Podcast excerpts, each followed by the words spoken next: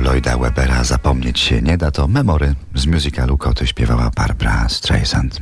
Wracamy do rozmowy z projektantem zakochanym w samochodach. To autor m.in. aktualnego logo Fiata, ale także na przykład opakowań papierosów Marlboro, autor butów narciarskich Lange, w tym modelu, w którym Hermann Mayer zdobywał Puchar Świata. Projektant Janusz Kaniewski w bliskich spotkaniach RMF Classic. Zaprasza Dariusz Stańczuk.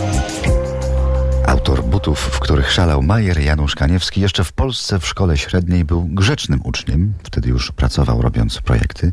Na studiach na architekturze w Warszawie dalej był grzeczny. Dopiero w Italii, jako student na Wydziale Projektowania Środków Transportu w Instytucie Designu w Turynie, zapragnął się wyszumieć w międzynarodowej grupie kolegów. Myśmy się nawzajem nakręcali i myśmy nie chodzili, na przykład yy, nie tracili czasu na, nie wiem, podrywanie koleżanek albo na jakieś wyjazdy dla samych wyjazdów albo impreza dla samej imprezy, tylko myśmy, to był jeden niekończący się brainstorming kreatywny.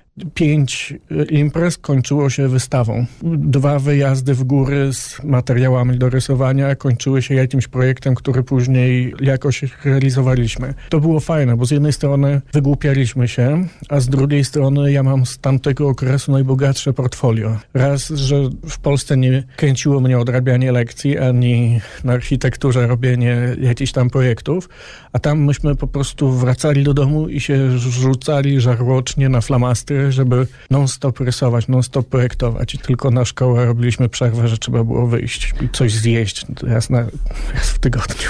No a z tego studenckiego, turyńskiego właśnie czasu, jaki projekt by pan tutaj nam y, przypomniał? Z całego turyńskiego okresu to jest kilka takich bardzo różnych projektów. Y, niektóre brzmią bardzo poważnie, mimo że właśnie mogły powstać w niepoważny sposób, bo takie najbardziej znane to są te buty narciarskie, które powstały przy jednej płycie Mubiego nowej. W jedną noc yy, zamknąłem się w studiu i po prostu cały projekt zrobiłem od strzału. Drugim takim projektem, który robiłem w czasie, kiedy mieszkałem na wsi, tam nie miałem żadnych specjalnych możliwości warsztatowych, nie miałem tam jakiegoś studia ani nic, ale stworzyłem scenografię do Turyńskiego Muzeum Wojny. Robiliśmy projekt dla ONZ-u, przeciwko wykorzystywaniu pracy dzieci. I to był projekt, który się zakończył produkcją materiałów edukacyjnych przetłumaczonych na 27 języków i wystawą w Genewie.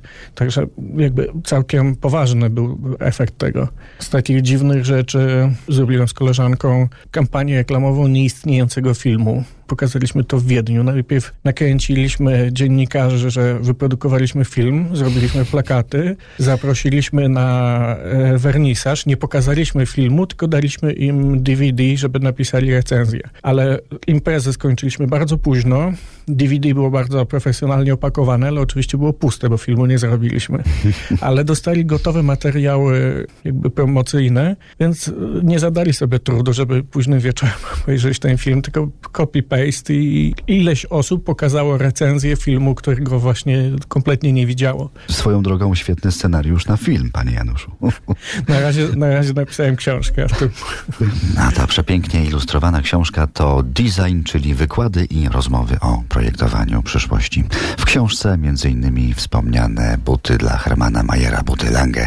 One także u nas na rmfclassic.pl na podstronie Bliskie Spotkania z Januszem Kaniewskim.